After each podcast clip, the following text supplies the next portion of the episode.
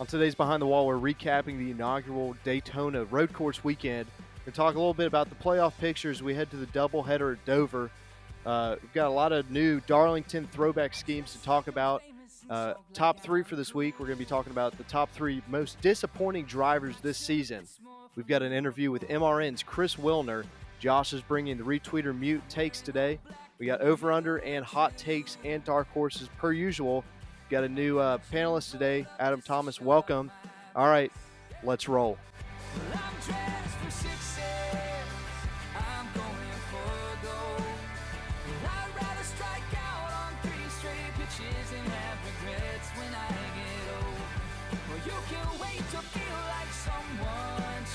Hey, this is Steve Everett, and you're listening to my song Fake It, available everywhere. Now let's get to the show. This is the Behind the Wall podcast brought to you by Behind the Wall Media. I promise they're not drunk. And thank you again, Steve, for the music. Welcome back to the Behind the Wall podcast. Uh, this week we're joined by Josh Slate and Adam Thomas. Jay Young is out. He uh, just moved in or moved back to college, so he's getting everything set up. So we missed Jay this week. Won't be the same, but we've got a decent replacement, Adam Thomas. Uh, real quick, Adam, introduce yourself uh, to all the podcast listeners. I would say a better replacement, not, not even just decent. Come on, Henry. But hey, glad uh, to be here. Glad to be here. Glad to be talking here. Jay, Jay, Jay does have better hot takes though. It's all right. I'm I'm bringing the hot take this week. Jay, he can he can tell me what he wants on Twitter, so he can he can call me out. But hey, I'm bringing I'm bringing the heat this week. Okay. All right. We'll hear when we see it. All right. Well, let's go and talk about the inaugural Daytona Road Course uh, races this weekend. All three series were in actually all four ser- top series were in action: ARCA, Trucks, Xfinity, and Cup. Uh, first time anyone had been on the track. Uh, Cup and I mean uh, Xfinity and Trucks, they were kind of wild. It seemed like it was the first time they had been the track, but Cup was surprising. They really didn't have any issue getting around the track. There wasn't mass chaos like everyone thought there was going to be. What did you guys think about the race? I'm gonna be honest and say, like going into this race, I had no idea how it was gonna be, and I didn't think it was gonna be too great. I uh, was definitely surprised at how the racing came out in the Cup race, especially. Xfinity race was all right, and I think uh, Sunday was definitely the best day for racing with trucks and Cup. The Cup race was really solid. I think uh, that should probably take place and be there instead of Sonoma. Sonoma's just kind of been a iffy track in the past years. But the race was really good. A lot of passing, a lot of good racing all over the track. I think the front chicane added a lot of new passing opportunities that we wouldn't see in NASCAR if they ran like the the normal Daytona infield portion. But I really enjoyed it. It was a really good race. Man, I'll be honest. It was electric. Electric weekend. Xfinity, you know, I thought the Xfinity race was fantastic with how at the very end, you know, obviously it's long race, but the very end, you know, everyone overshoots turn one, make it like seven or eight wide heading into turn two and three, made that the ending of that race electric. But you know, move on up to the Cup race. Um, it was I agree. You know, it was a lot more cleaner than I thought it was going to be. I thought it was going to be, you know, in the very beginning, everyone was going to be going at it, all the hype with the road course, which I do agree it should take place in Sonoma next year. It's just a more iconic road course. Um, but how about Chase Elliott just freaking destroying the field? I would go as far race? to say, I'd go as far to say that Chase Elliott right now is the best road course racer in the Cup Series. He's got three consecutive wins on road courses, uh, dating back to uh, Watkins Glen last uh, August. But he is he he may not dominate the whole race, but he's always finding himself in position near the end of the race to dominate and end up winning the race or at least being close to win the race. Uh, even at the Roval with his uh, major oof going into turn one, the uh, Tums heartburn, heartburn turn, but he still ended up winning the race. And thank God he didn't do it this weekend because that would have been uh, meme central. But do you guys do you guys think that he could be the or he is the best road course racer right now? I think he's definitely the best road course racer in the Cup Series. I think if you look at NASCAR as a whole, you look at Austin Cindric as being the best road course racer in NASCAR. But for talking simply Cup Series, Chase Elliott's definitely there. I think uh, Martin Truex Jr. he's another one of the top dogs in the Cup Series, especially at road courses. He was able to make his way from the back to the front multiple times throughout the race. Really impressive run. He uh, finished third, which was his fifth third place finish in a row. Really impressive, especially coming up to the playoffs. Yeah, I was gonna say that. I mean, Truex, he was running. He was running top what three in the beginning of the race. Mm-hmm. Did a, uh, yeah, and he was. I don't. I can't remember if it was during a stage break or a green flag pit stop, but he had that speeding on speeding penalty on pit road, sent to the back, made it all the way back up to the front, and then ended his way up there. But I just thought it was hilarious how Bubba Wallace literally went off on Twitter how he thought Bowman during the race wrecked him, but let, literally Joey Logano slammed into Bowman and then wrecked Bubba Wallace um, to cause some chaos and some little little tension on Twitter after the race.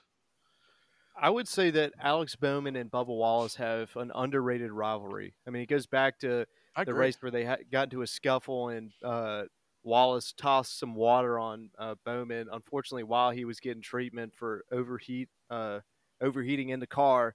But I would say that they they have a solid rivalry, and I don't, you know, it's it's something we need. It's it's electric. Uh, but shout out to Bubba Wallace, picked up a new sponsor for a couple races this year and next year with a da- uh DoorDash. Uh, I was thinking that it was going to be, or when his uh, big announcement on the Today Show is going to end up being uh, his 2021 plans, but a new primary sponsor that's pretty good too.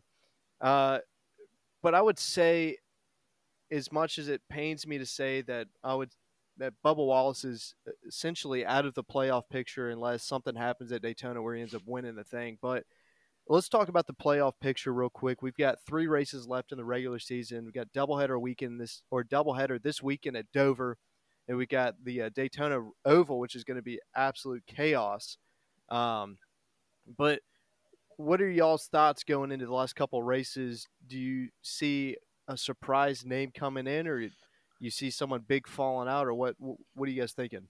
I think a name below the cutoff line right now that everybody has eyes on is Erik Jones. Erik Jones won a Daytona uh, night race a couple years back, and we're going back there for the last race, so the regular season. Erik Jones is definitely, I think, one of the favorites going in there. And then you just you look up and see the struggling Kyle Busch, another rough weekend, finishing 37th at the Daytona Road Course. He's having just a awful season, and coming off a championship last year with so many wins, coming to 2020, zero wins, only two stage wins, and 100 points above the p- playoff cut line. I think if he doesn't have a good car this weekend at Dover, they have to use the same car both Saturday and Sunday. He could be screwed going into Daytona. Yeah, I mean, yeah. um, talk about Kyle Busch. I mean, his car literally blows up practically he blows up his entire rear end and even he what what was he up? He was up like 250 points probably 2 weeks ago and now he's not even up 100. So, talk about how I think he is going to be the defending champ's going to follow the playoffs by the end of the year. Jimmie Johnson's going to slide in at 16 and maybe even Tyler Reddick can come into the picture. Yeah, I, I could see Johnson winning uh, this weekend or next weekend. That's definitely not in the picture. He's got he ran really well this past weekend. Um, but yeah, I, I stand behind my hot take that I gave last week or two weeks ago that Kyle Busch will not make the playoffs this year. Uh, in under normal circumstances, I would say he would make the playoffs, but just because we're ending the race or the ending ending the regular season at Daytona on the oval, it's a, a uh, super speedway race anything can happen. You get caught up in the big one, and you could be thirty points up, and all of a sudden you're you're heading home empty-handed, not going to the playoffs. So anything can happen here. Um, but I will attribute a lot of his uh, struggles this year is the fact that he can't uh, he can't hammer out all the issues with his car in practice, and that's something that's really hurting him. Other teams are thriving with it because they're it's more of a level playing field, but teams like uh, Kyle Busch, where they're used to running tons of laps in practice, it's really hurting them. But I want to go ahead and move into uh, speaking of Kyle Busch. Uh, last week, Josh finished second to Kyle Busch in the uh, in iRacing, uh, the Monday Night League, and this week he got the dub. Beat ended up beating uh, some big names like Ryan Vargas, uh, some other guys can't remember their name, but uh, he uh, ended up uh, winning at the Daytona Oval. So, Josh, why don't you uh, talk about it a little bit? Put the uh, behind the wall car in victory lane. Huge win for not only you but the whole uh, media group. tell us about what was going through your head for your first big win in iRacing. It was crazy. I made it through a lot of wrecks that I don't know how I made it through, and it was cool to go up there and race with some of like NASCAR's uh, biggest names. Ryan Vargas is a big name coming in there. Kyle Busch last week and coming so close to beating him last week. I just I wanted to go and win this week so bad. Got the win. Got an interview at the end. Shouted out behind the wall. It just it just was a cool feeling that I never thought like I'd be able to do. And iRacing's kind of giving everybody a platform to become like a race car driver and go out there and race laps like big name people, and I'm fortunate enough that I get to go out there and race with a bunch of media guys and be racing in a broadcast and have the opportunity to race against some of NASCAR's uh, professional drivers. So was uh, was our boy Chris Wilner racing? Chris Wilner was racing. He uh, okay. we were ended up talking throughout the race, and he ended up getting caught up in some mess back in the back, but still looking good in the playoff picture. Well, were you aware? I don't know if if Ryan Vargas was talking over the driver chat, but they mentioned it on the uh, the broadcast that he really had to use the restroom, and he was he was holding it the last couple laps, and it kept. Uh, they were cautions. They went to uh, three overtimes, I believe. Was yeah, it three overtimes? It yeah, was. three overtimes, and that was a main talking point. But were you aware of his uh, his uh, bladder issues going into the last couple laps? Yeah, he kept coming over the text chat. I guess he didn't have a mic, and he's like, "Guys, we can't wreck again. I need to pee." so he just like kept going on and on Classic. about like how bad he had to go, and it was a uh, it was interesting. And I guess more cautions came and more cautions came, and he got in that last wreck, and hopefully it didn't go in his pants. Yeah. Well, congrats on your uh, your big win. Hopefully you'll uh, be able to back it up this weekend on the uh, road course with the Porsches. Uh, but speaking of games, I know iRacing is technically a simulator, but I'd classify it technically as a video game. But uh, Adam Stern tweeted out today that uh, NASCAR Heat will be no more after this year. They're changing the name to something uh, un- had been announced yet, but they will be starting from a bare bones, basically reinventing the whole game. So I'm super excited for that. But I want to want to talk to you guys about uh, NASCAR games in general. I know Adam and I just hopped off NASCAR Heat 5. We uh, usually spend our nights battling it out on the ovals and road courses. But uh, what's one feature, if money was no object, but what what's one feature that you would want to see in the game uh, upcoming next year for this uh, new game? In NASCAR 15 and NASCAR 14, I love the opportunity to go in there and paint your car and customize it exactly how you want it. I think in like the new NASCAR Heat games, you're only able to pick from a couple options that they give you. So I think the opportunity to go out there and paint your own car, you can go and make an old Dale Senior Goodwrench scheme or a Kyle Busch Kellogg scheme from back in the day. I really like that scheme. I uh, have that opportunity available was really cool in those games. That'd be pretty cool. Yeah. Hey, my idea, I think it'd be fantastic. That way I can just beat Henry so bad. Is Yeah, is an online career mode where, like the career mode, but offline in the Heat Five series or the Heat series now, um, to where you can have you can join a team or create your own team, um, but to race with other people online and actually have an online league, to where instead of it's just online races, you know, lot, I mean, online racing is cool to where they're individual races, but hey, to be able to have like a point standing, um, to actually simulate like your you know, kind of like how iRacing is, but you know, to people who don't have the PC set up to where they only have Xbox, you know, let it be that way, and you can actually have points and playoffs and all that. And so I think that'd be pretty cool, a pretty cool opportunity to have.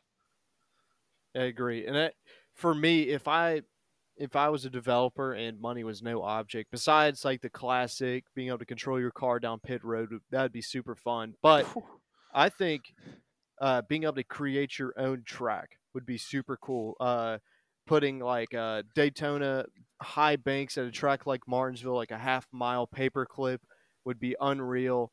Uh, but not only getting to create your own like track surface and layout, but being able to create stands around it. So you cre- like creating your own tracks. So you got Bristol stands at a track like Talladega with lights and whatnot. That'd be super fun to be able to uh, upload your own tracks and uh, show some creativity, not just with the uh, with the paint scheme booth, but being able to find or create a track that you really enjoy, or combine a few tracks like uh, uh, I don't know, but I think that'd be super cool. Uh, I doubt it's ever going to happen just because it would be probably pretty expensive, but it'd be pretty cool. I agree. That's a cool idea. I've never really thought about that one. I mean, like even uh, Adam and I would play uh, a golf game a bunch, and the uh, they had a user gener or user submitted golf courses, and a lot of them were uh, like just normal courses, but you had some in there that were absolutely insane. So to create like a uh, a dirt track or a uh, like a road course on dirt that ended up being uh, had banks like Daytona and just be able to just have at it with a track, just create some craziness would be super cool. But um, let's go ahead and move into our next topic of the day. Uh, Josh started this off a couple weeks ago um, with our uh, top three series. So this week we're going to do our top three most disappointing drivers uh, for the 2021 season. And Adam, how we're going to do this is uh, kind of like a draft system. So I'll go ahead and start, and we'll go uh, go uh, me, Josh, and then you. We'll all name off a driver, and we'll Sounds go good. back around until we get three each. But I'll go ahead and start off with uh, Josh Slate's boy, Alex Bowman, and not necessarily the whole season because he started off so hot, but then you got to the coronavirus break, and then you come back and he has been the the product on the track for the 88 team. Uh, with I mean, besides this past week, because he he rallied back, but the product for the 88 team has been absolutely atrocious. But uh, I would say, just based off the first couple races to where he is now, it's it's a pretty big disappointment for that 88 team. Yeah, I'm gonna. I have to agree with you there, but uh, a guy that I think kind of goes under the radar is uh, Chris Buescher. He comes in from a JTG ride where he finished really well, and actually, I'm pretty sure ran better in the JTG equipment than he is right now with Roush Fenway.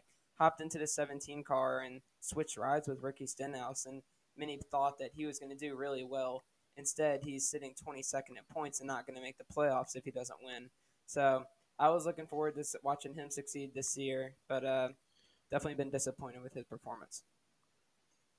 All right, I'm gonna steal the obvious. That way, it's easy.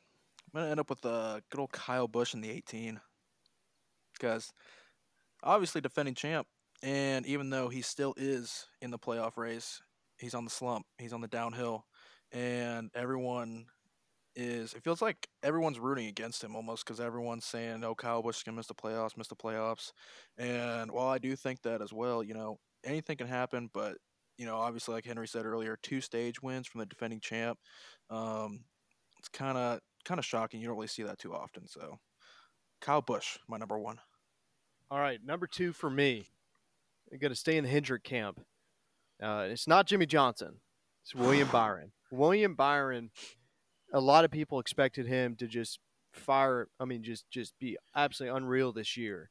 Uh, however, it's been quite the opposite. He's had a he's had a few top tens, top fifteens, but he's just not shown uh, the dominance and the uh, speed that Hendrick cars have, and he, he just had to be able to put a full race together.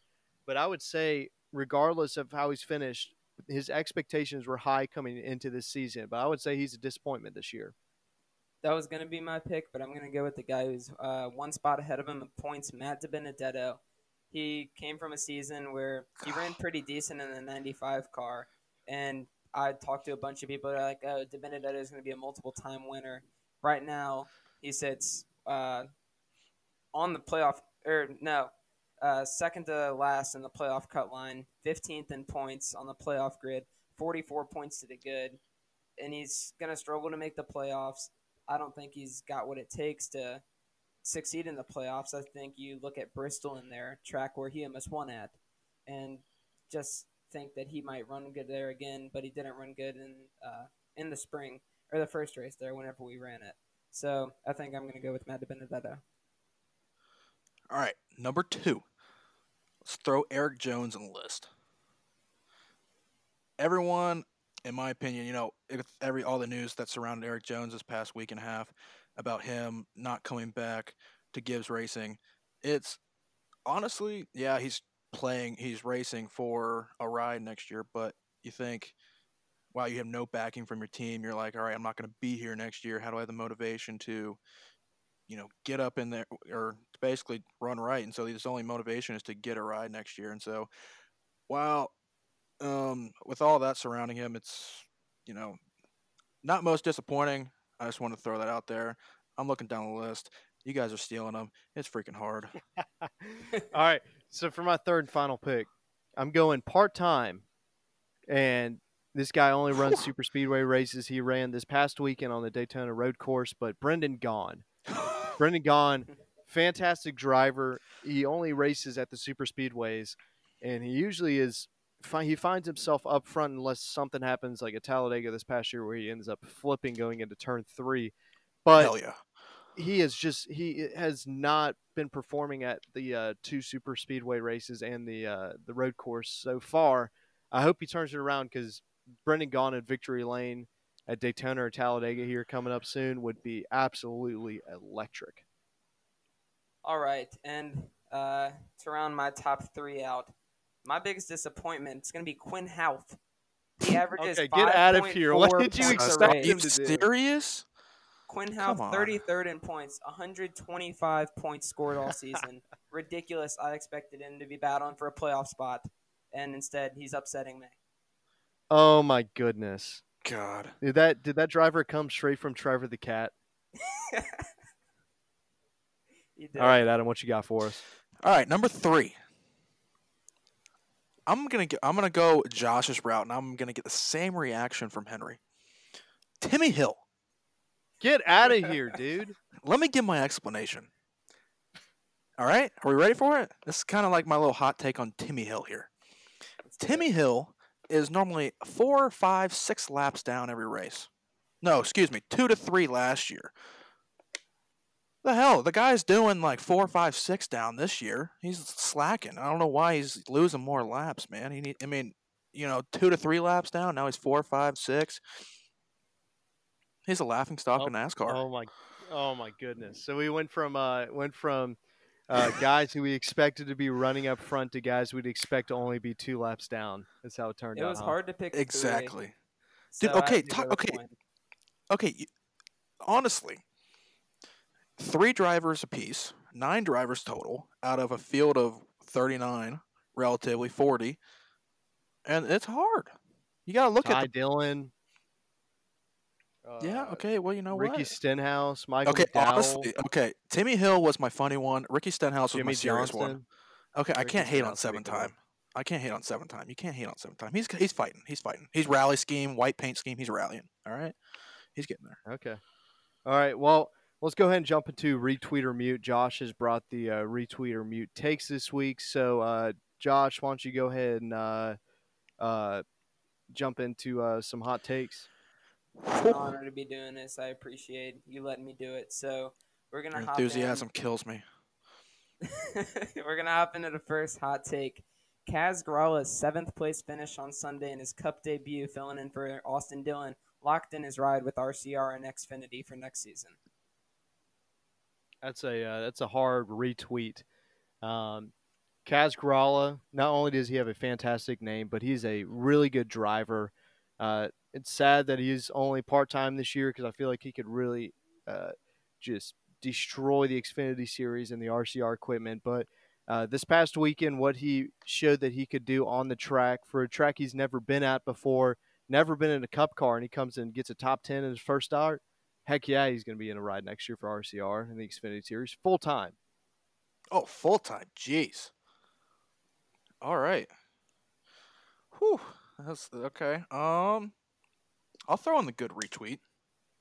I'm not going to say full time. He'll definitely get some more part time action. He's a hell of a road course racer, obviously. Top 10 Daytona. The Daytona road course. I mean, nothing much more you can say about that. So all right, all right. So, uh, hot take number two: Jimmie Johnson will win before the end of the 2020 season. I'll let you take this one, Adam. Oh, you knew I was. You knew about it. Okay. Yeah, I'm gonna retweet it, and then I'm gonna undo the retweet, and I'm gonna retweet it again. Um, yeah, he's a killer, killer at Dover. He has over 3,100 laps led in his career. I think he has what 11 wins at Dover. Yes.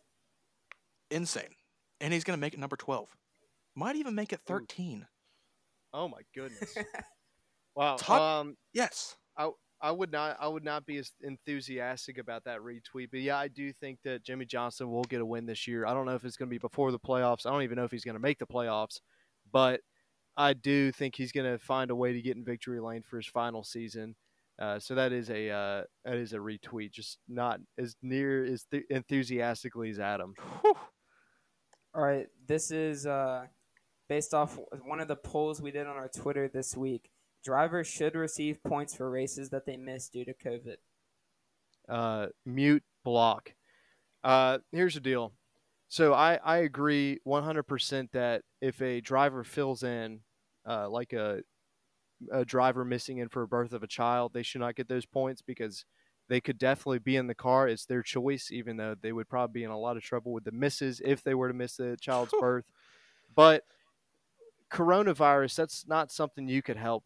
Uh, you can't control whether you get diagnosed or not. It's not. It's out of your control. Uh, it's not like you can still drive even if you get coronavirus and it's just a choice. But it's NASCAR saying that you can't drive because you have the coronavirus. So, with that being said, I do think that just for coronavirus, that the drivers who miss the race, uh, the points should be there for whoever replaces them. It's a good one. That's I agree. You know, I'm gonna have to uh, mute that, block it, and I'm gonna add another one. Might as well just delete the entire profile. Just go ahead and do it. so, I agree. You took the words out of my mouth. I mean, yeah, the points are for the driver. They're not for the car. If the points were for the car, obviously, you know, they earn points for the number. You know, slap the points on there, but they're for the drivers, and so. Um, it, it's just straight and simple. I mean, yeah, it's out of their hands. However, it's the circumstance, it's the life, the reality we're living in right now. It's all you, you can't help it. And so, uh, no, the uh, drivers should not be allowed to get the points for the fill-in drivers. So that'd be a retweet. Yes. Or no, the, Wait, the question was drivers should receive points. So oh, did I say retweet, retweet, or you said mute? Oh yeah, no, I, I retweet that then. I didn't hear you. Yep. Yeah, no, that that's a retweet. That's all right. Go ahead and get another one for me. Uh, Kevin Harvick will have more than 10 wins this season. Mute. Okay. Oh, here's here's my reasoning for the mute. Kevin Harvick, the second best driver this season, behind Denny Hamlin, and the reason I, I really? it dawned on me this weekend that even though Denny Hamlin has less wins than Kevin Harvick, Denny Hamlin also is has been in contention for more wins. Uh, point. That being said, I see more drivers competing as the season goes on. Uh, usually, the driver, uh, a lot of the drivers who pop off and get five, six wins early on the season, kind of mellow out near the end because there's so much competition in the playoffs. So you're going to have more people competing for the wins. The uh, Brad Keselowski's, the Chase Elliott's, the Denny Hamlins there there just aren't going to be enough races at the end of the day for Kevin Harvick to win 10. And I know he's got four more. I just don't see him winning four more this season. Yeah, it's going to be a big time mute slash block action. Um, I agree. You know, there's, I mean, if there were more races left in the season, yeah, you could probably get 10, but there's just no way with everyone else running hard near the, you know, playoffs are heating up, even coming in these next three races. There's no, there's just no way that um, the guys battling for playoff spots. Um, they're just going to be there's going to be so much pressure, so much tension, and I just don't think. While Kevin Harvick is doing an immaculate job this season, um, contender for the ship, but I just don't think he can can reach that that ten win mark. Be cool, be sick, but ain't gonna happen. Yeah, we saw Truex a couple years ago hit nine, but last time somebody broke over ten wins, I have no idea where when that was. But um, Last one is NASCAR should award teams for most laps led and or uh, leading a lap. Award them with what? Award them points? award teams with points. A couple years ago, they oh, used like, to give a oh, point like for leading points? a lap, a point for lead, uh, leading the most laps. Yeah, I, I don't know. I feel like at that point you're just kind of rewarding someone for inheriting leads or not being able to close. So I think how the point system is now is perfect for uh, what NASCAR needs, and that's you get rewarded for running up front when it counts, uh, whether that be a stage win or the end of the race. But just being up there leading a lap, I just, I, I don't know. I don't know if I would give people points for that. So it's gonna be a mute. Yeah. So, quick question: Is this gonna be points for drivers or like ownership team points? Uh, it would be for drivers. Oh, mute, mute. No explanation needed. Mute. All I'm right. Kidding. I'll, I'm kidding. I'll, okay, I'll, I'll give an explanation. I'm kidding. Okay. Go ahead. All right. Yeah. And so you got to think about it. Kevin Harvick, Denny Hamlin, they'd be stupid ahead in the points, even though they've won races um, and they've solidified their playoff spot. They, you wouldn't. You just wouldn't be able to catch them because those are the two big guys that are always up there, one and two every week. Past six races, Kevin Harvick, Denny Hamlin show. So, um, and then it's just basically going to be that they're be way ahead in the points and just be way too blown out of proportion. So, mute. All right. Well, let's go ahead and move into uh, today's interview. We've got uh, Chris Wilner with MRN. Uh, Chris Wilner uh, also does iRacing with Josh in the Monday Night League. Uh, I unfortunately missed it. Uh, overslept my alarm, sadly. I was bummed I didn't get to speak with Chris. But the interview is fantastic. But let's go ahead and uh, give a shout out to uh, this interview sponsor. Uh, sponsor for today's interview is Casper Mattresses. Get the sleep you've always dreamed of. Casper's award winning mattresses, sheets, and more are quality, handcrafted, and ethically built in the USA. Get $100 off for every $1,000 you spend. Save big and sleep better with Casper. 100 night free trial, limited time only. Get yours today at www.casper.com. Let's get to the interview.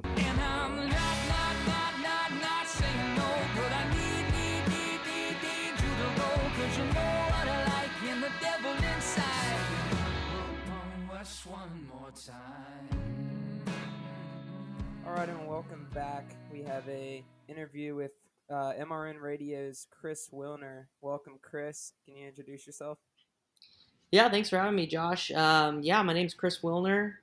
Uh, basically, do a little bit of everything in the motorsports community, primarily um, doing on-air reporting for the Motor Racing Network, as well as NASCAR Productions.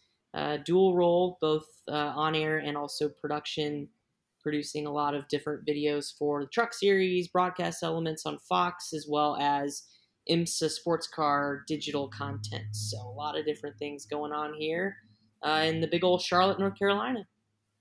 That's awesome. That's where I want to live once I uh, graduate school and get done with that. But me and you actually met off iRacing, racing with our friends Steve and Jason, and uh, got to learn more about you. Told me you started out racing quarter midgets. Tell us about that.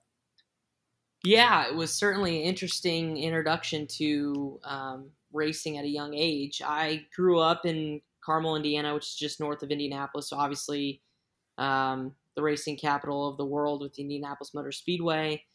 Went to my first Indy 500 when I was uh, about eight years old, nine years old with my dad.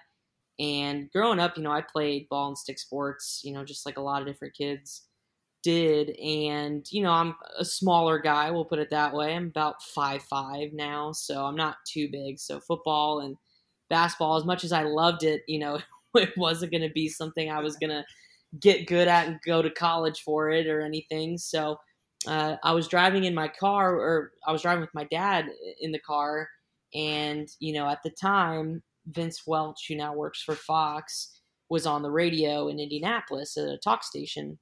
And he was talking about his kid, Dylan Welch, at the time, who was two years younger than me, so six, seven, uh, was saying he finished third in a quarter midget race. And I was like, what? What's that? His kid races? And I was like, Dad, you know, we got to figure out, you know, what this is. So he ended up calling the radio station and talked to Vince. And he was like, yeah, you know, there's this quarter midget league. It's, you know, you can be as young as five up to 16. It's a good introduction to racing. It's, you know, relatively cost effective. You know, come check it out. So a couple weeks later, we met them out at the quarter midget track, which is inside the fairgrounds in the Indianapolis, um, the Indianapolis or Indiana State Fairgrounds, I should say, in Indianapolis, where they hold the Hoosier Hundred every year. And there's a little quarter midget track in there, and so we went and met Dylan, who I didn't know at the time went to my elementary school because our school was so big, you know, and he was two years younger. So I was like, "Oh, you go to Woodbrook?" He said, "Yeah," and I was like, "We hit it off right away." And watched him practice, talked to his dad, and you know, he lifted me over the fence, and I got to talk to him. And next thing I know, you know, we got information on how to buy a car and started racing when I it was it 2004 was my first full year. I think I started at the end of 03 and uh, raced for till about 2008, and in that time started as a rookie, you know, growing pains in the novice class, and ended up moving on to run two different cars in two different classes and uh, won two track championships, a regional championship, and um, set quick time at a lot of different racetracks. Then we tried the big race at the Indianapolis Motor Speedway. They used to run uh, the parking lot, actually, where the driver owner lot is now. They would run a big Gasoline Alley Nationals, and I finished fourth in my final year. And then after that, it was kind of decision time at this point. I'm in high school, later years in high school, and around this time too, I figured like I wasn't going to be the next Jeff Gordon. You know, we had some quarter midgets was really good, but once we moved up to the micro 600, which is on dirt, it's kind of the next level to sprint cars and midgets. You know, once I started running those in high school, I was kind of like, you know, I enjoyed it. I I was pretty good at it, but I could tell it was going to be a tougher learning curve, and a lot of different guys were better than me. So while I was in school, I was fortunate enough to go to a high school that we had our own radio station and television station, all student run, and it was part of classes you could take in broadcast.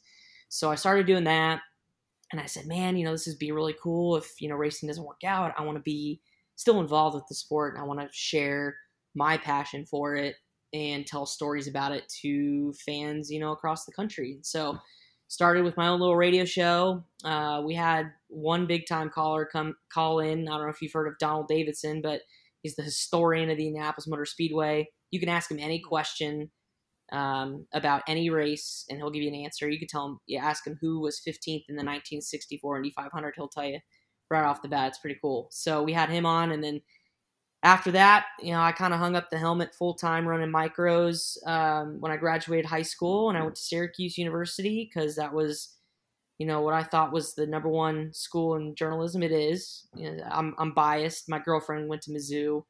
Uh, she thinks that's the number one journalism school, so we have a good banter back and forth. But anyways, so make a long story short, just started doing student television stuff there and radio, and covered Syracuse athletics. Um, went to the Final Four covered Big East lacrosse. It was a lot of fun. And then right around that time, I started interning in Indianapolis um, with a local station there, and you know, getting to go to the Indy 500 as a journalist and um, cover some dirt sprint car races for USAC. And I was like, yeah, you know, this is what I want to do. So, um, so in the meantime, you know, I still run the micro every once in a while. I'll go back to Indiana, and even when I after college and moved on to my first job, you know, I still raced a little bit, but it's more of a hobby for me now. But don't get me wrong, anytime I'm in the car, I'm really competitive and you know want to do a really good job. But graduated Syracuse, and um, I took the local TV route first just to get experience. So I was the weekend sports anchor in Abilene, Texas, which is a town about an hour and 45, two hours west of the Dallas Fort Worth area, and covered high school football.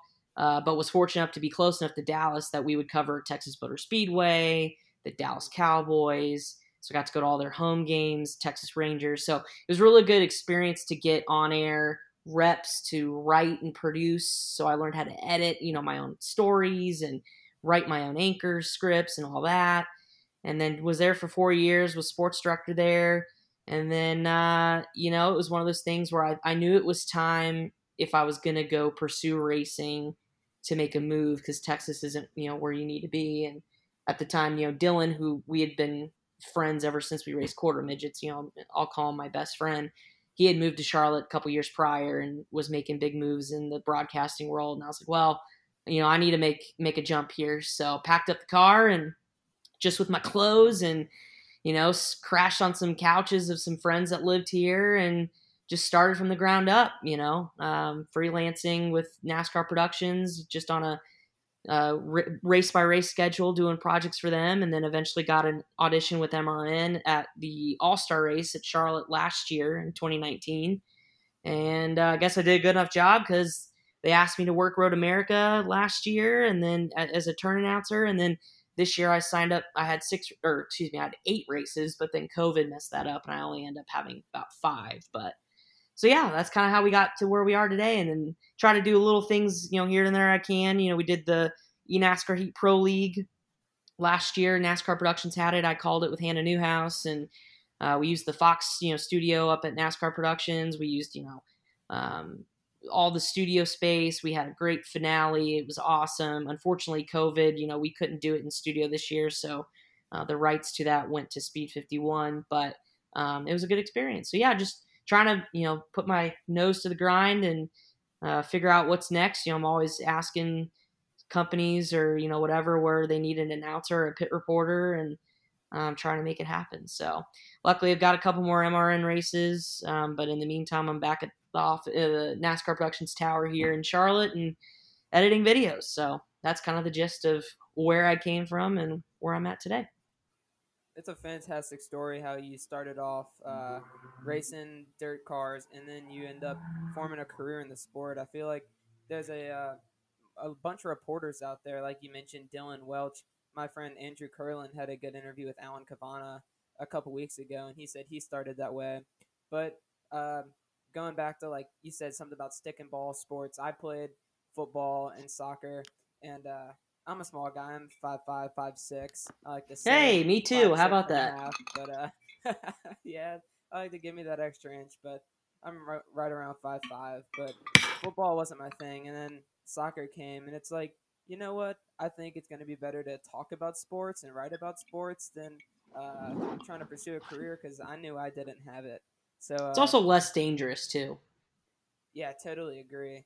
And uh, my dad actually bought me a go kart back for Christmas one year, and we were gonna race it, and uh, it was tight on money, but it was like a it was a gift, and we were gonna go out there and race it, but funding uh, it's tough to fund the things and uh, go out there. That's like my one thing that I like love doing, just going out there, a local go kart track, go rip some laps, and just hang out and have a good time with uh, some of my friends. And uh, then I we decided to start this media group and uh, try to create podcasts, create content kind of like uh, what you did doing the freelance stuff. This is like our way of trying our best to make a name for ourselves. So, trying to make a name for yourself, what's like the biggest tip that you could give somebody to say, like, here, do this, and this is the biggest, best advice you can get to succeed in the NASCAR industry?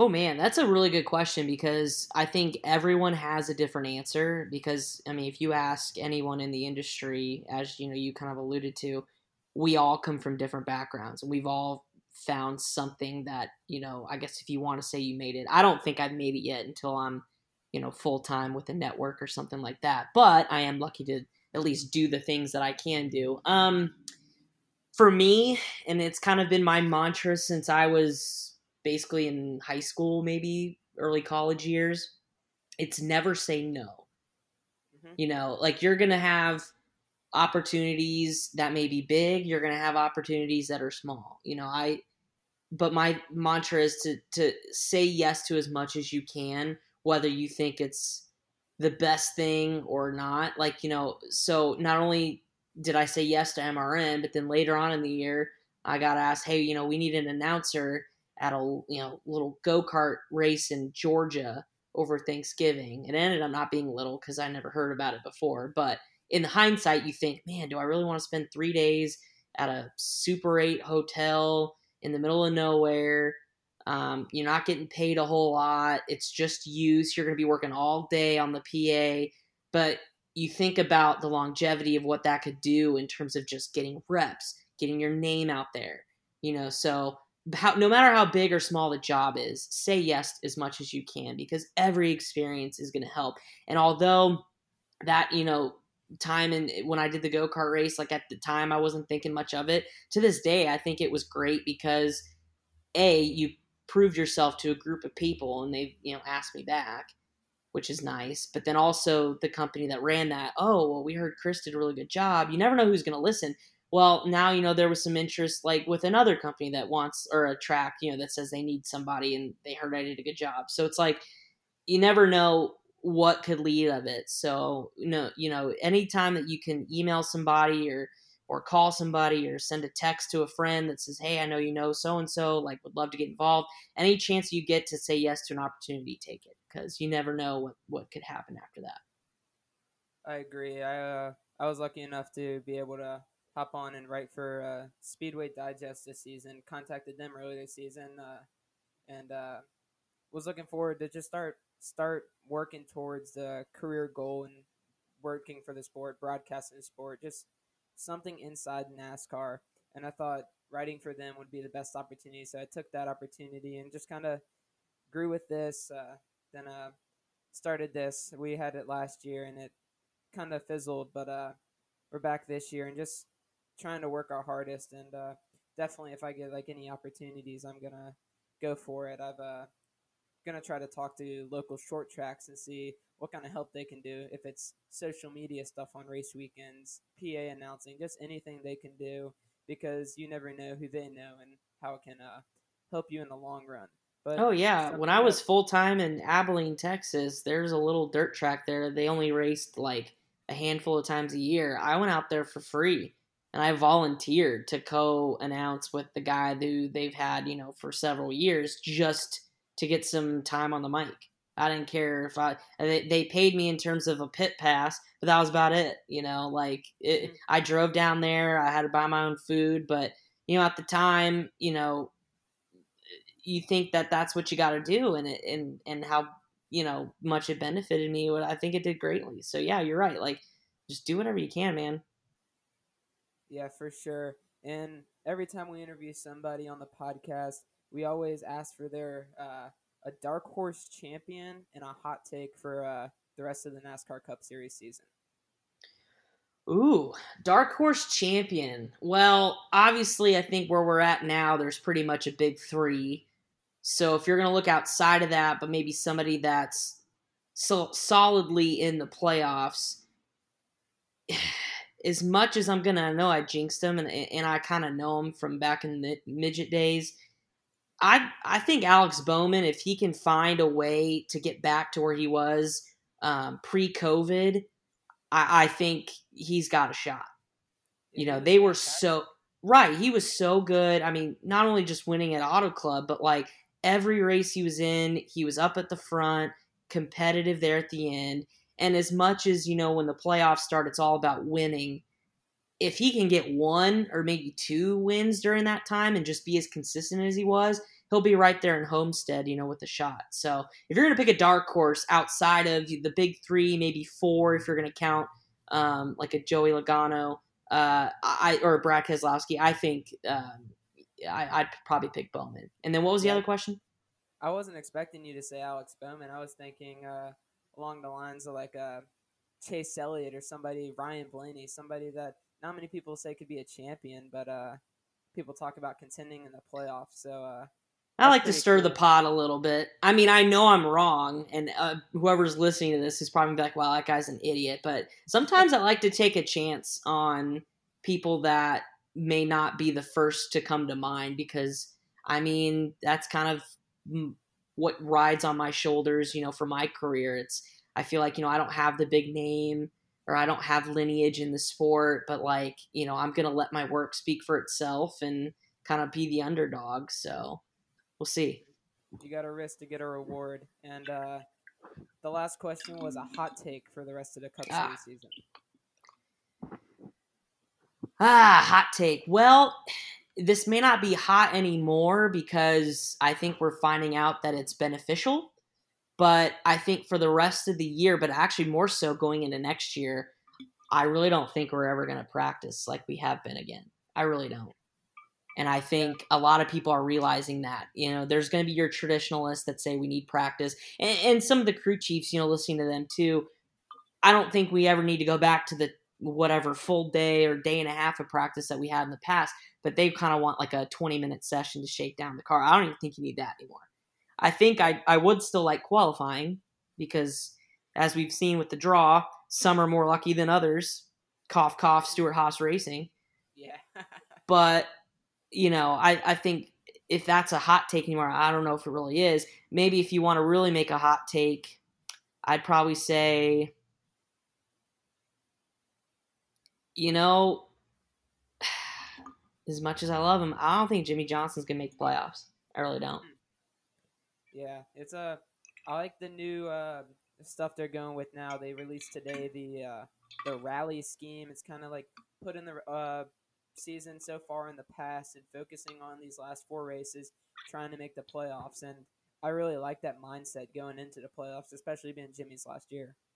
Oh, for sure. Yeah, I think that's a really good idea, and I'm right there with you. It's just more of like performance standpoint, you know, mm-hmm. this year has just really messed up a lot of things, and I don't want to say the you know the pandemic and all that was like a big reason or anything, but he's just had a, a multitude of just bad luck, and I just you almost just wish, just like we all could wish we could just hit reset on 2020 and start on over. I think he just needs to get through this year, and I wouldn't be surprised if he does a little bit more than he was planning to next year, just because of how this year went. You know. Mm-hmm. I agree with that. That's a lot of rumors going around circling Jimmie Johnson possibly. Did I ever tell you about my time go karting with Jimmie Johnson? No, tell us about it. All right. Well, I'll keep it short, but up at GoPro Motorplex, which is the karting center in Mooresville, North Carolina, a lot of drivers got, you know, they have go karts to use during the off season to train. It's a good, you know, workout tool. So Chase Briscoe used to race in Indiana. He's from Indiana. He's a big sprint car guy. So Dylan kind of knows him pretty well, and I met him through you know my work. And he had texted Dylan. He said, "Hey, you know, you and your buddy like come on up and run my go kart." I said, "Well, that'd be awesome." He's got like a tag cart. It goes like 90 miles an hour. It's awesome. So we go up there. I haven't driven a go kart in a while. This is in January, right before the season started, and I go out there, run a few laps. Dylan goes out there, runs a few laps. We're talking, whatever. And they're like, "All right, Chris, it's your turn again." So as I'm strapping in, this black Tahoe rolls up, garage opens, and I see this cart being pulled out for 48. And I said, "You, you don't think it's Jimmie Johnson?" Sure enough, Jimmie comes around the corner, and his uh, his handler guy with his carts has him all set to go. He's got his suit on. He said, "Hey, you mind if I join you?" And I'm like, "No." I mean, I'm scared now because he's going to run me over. Because Jimmie Johnson, for those that don't know, is an incredible go carter. I mean, he's good at everything. He's an Iron Man, but I mean, he is a really good carter, and he uses that as his training tool. So sure enough, he gives you like, all right, I'll give you a half a lap, maybe a little more head start. So I go out there and I'm ripping. At least I think I am. I'm going fast. I'm like, Jimmie's not going to lap me. I don't finish the lap before Jimmie, I can hear him behind me. I took one look around as we're heading into this hard 90 degree right hand turn, and I got so scared because I didn't want to hold him up. I literally just like let him go, but I missed the corner and flew off the racetrack. Ooh. Into the dirt. I saved it, kept it, you know, I pulled it back on the racetrack and he kind of gave me the hand as he went by. And we pulled off the track a couple laps later. He's like, dude, what were you doing? And I'm just like, I didn't want to be the guy that wrecks Jimmie Johnson at a go kart track, you know? So, anyways, that was really cool. And while he was talking about his plans, and obviously this was before COVID, but he had mentioned, you know, already like about the IndyCar test he did. He was pumped about that, and then, um, you know, possibly some dirt stuff. You know, like the Chili Bowl. Uh, he already's been talking to some teams about maybe running a car. I don't know about this year because we may not even have a Chili Bowl, but if not this year, definitely next year. So I thought that's really cool. He's already planning to run different series, different specs, specifications you know, and all that, you know, um, before this year's even over. So it's pretty cool that he's got a plan already. That's really cool. When I was down in Charlotte a couple weeks ago, we were uh, planning on going to GoPro to do some races, and it ended up being closed the Saturday we were going to go because uh, Keelan Harvick, he had a race that was going on up there in the go kart league he races that, so we were unable to go. But uh, looks like yeah. a good time. A bunch of drivers go up there in some fast carts. But I want to thank you again for coming on the podcast. Uh, really great interview. So I appreciate it, Chris. Yeah, thanks for having me, Josh. And we'll see you on the uh, racetrack on Monday. Playoff start for the Monday Night Racing League. And I hope I don't embarrass myself.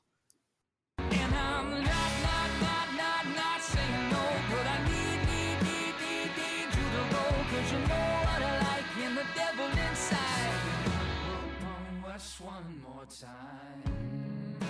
And that was our interview with MRN's own Chris Wilner. Uh, fantastic interview. Thanks, Chris, for coming out. Good luck to you in the uh, the rest of the iRacing uh, Monday Night League. Uh, hopefully, Josh don't beat you too bad. I'm kind of biased though with that behind the wall media car. Let's go ahead and jump into uh, over under for this week. Uh, Adam, since you haven't been with us since we started doing over under, basically what it is, I'm going to give you a, stat or a, a stat along with a number, and you got to tell me whether okay. the actual number is over or under the number I give. So you ready? Oh, ready than I'll ever be, man. Let's roll. All right. Well, here's here's the deal too. So Josh has never won. Jay, we've been doing this. This is the third week. Jay is two and zero. Oh. You're uh, filling in for Jay. So let's go ahead and keep uh, that magic going just to piss Josh off because I know he's very competitive and always wants to win. That's best. Uh, he's about to be 0 and 3 now. So let's roll. Remember, no, no cheating or I will suspend you and put you on trial. Uh, anyway, let's go ahead and get going with the first one. Uh, Clint Bowyer has over or under 12 NASCAR Cup Series wins. Over. Over. Because they're both incorrect. It's under. He only has 10 wins in the NASCAR Cup Series. Really? Yeah, a little disappointing. You'd think he'd have more. He would be electric to have win more often. What's his What's his top tens? That's I have no idea. He probably has a lot of top tens. A lot of top tens. He, he just can't seem to close just it. Can't can't finish. All right, here's a fun one. Number two, at the track, a basic racing electronics scanner and headset costs over or under forty-five ninety-nine. Over. Under. Correct answer is over. The uh, a basing racing electronics scanner and headset is forty-nine ninety-nine before tax. All right, Josh has got a 1-0 lead. Uh, Number three, at Talladega Superspeedway, a college ticket costs over or under twenty dollars. Under. Under. Under. Incorrect. Uh, student tickets at Talladega Superspeedway are twenty five dollars. Uh, before race week, on race week, it's thirty dollars. So, God, you're uh, thinking of going to Talladega, that if you're thinking of going to Talladega this fall, make sure you get your tickets now. Uh, www.talladegasuperspeedway.com. Uh, quick plug. All right, uh, on the topic of uh, MRN, by the way, Josh, you've got one. Adam, zero, disappointing us all. Yeah. Uh, MRN's own Dave Moody is over or under 60 years old. I don't even know who the guy is. So over. Under. And Adam's on the board. Come He's on. 59 yes, sir. years Here old. We go. Yes, we're, sir. we're going to overtime. Here we go. Gosh. All right, let's make it three All overtimes, right. Josh. Let's roll. One, I don't have enough questions for that. You guys, you Oh, guys I got hope pick, it's three. you guys got to pick separate here. All right. Uh, final question. First one. Uh, you guys got to Don't- pick different ones here. don't- I'm don't throw it picking in there. more. So, first one, first one to name it gets God. it.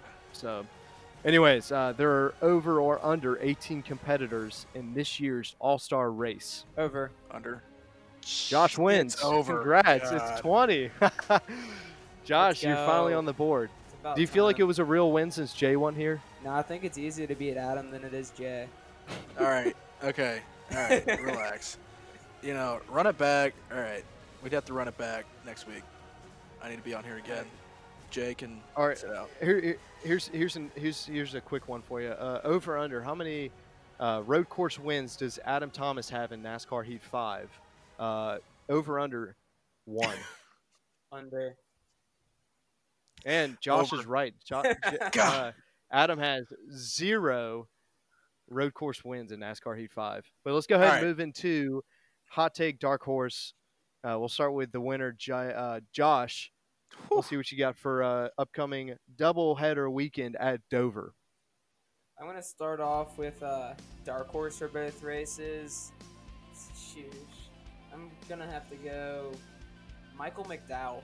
He ran really good at the Daytona Really? Road Course, and Front Row Motorsports is kind of started off the year really hot, then they faded during the summer months. But I think they're gonna come to Dover and unload really fast and be able to run top 15, if not uh, top 10. At least that's what I'm hoping. I love watching that team do good.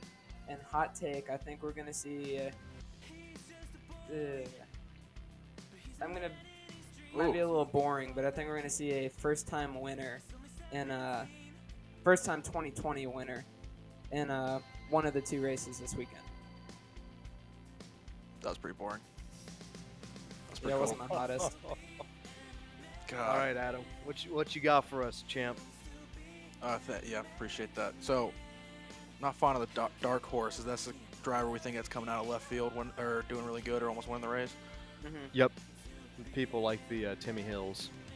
Oh, you know I like a good Timmy Hill, but he's going to end up being two laps down this week and not more than that. But on the contrary, Christopher Bell had a 95. That's All who right, I'm going to be your, my dark horse. What's your hot take? Whew. Hot take. Good old seven-time Jimmie Johnson wins at Dover, second race, using the same car, not even have to go in a backup car. And in the first race, Kyle Busch wrecks out, ends up 35 plus again. Wow. All right, uh, my dark horse. Jeez, you guys are battling it out for hot takes here. Uh, I would say that was that was that was pretty hot. Jimmie Johnson going back to back this weekend, pulling a Kevin Harvick. That's that's pretty hot. That's piping hot. Um, let's go ahead. Uh, for my dark horse for the doubleheader weekend, I'm going to go with uh, Tyler Reddick. Uh, I think he's going to get it done in one, at least one of the two races this weekend. I'm going to say Sunday. Uh, I don't know why, but we'll go with it. Uh, hot take four. Uh, man, that's tough. I feel like cold. I'm running out of hot takes here. I, I basically hit everything, but um, let's see. Uh, hot take this weekend, in either Saturday or Sunday, Bubba Wallace will get his uh, get a uh, top five. Oh, I thought you were about to say it. No, he ain't gonna get a win this weekend. Maybe maybe Daytona, but uh, Bubba Wallace in one of the two races will uh, get a top five. Uh, but yeah, that's the, uh, that's the show today. Thanks, Adam, for coming out this week. Uh, Josh, thanks for coming out. Uh, this is the Behind the Wall podcast.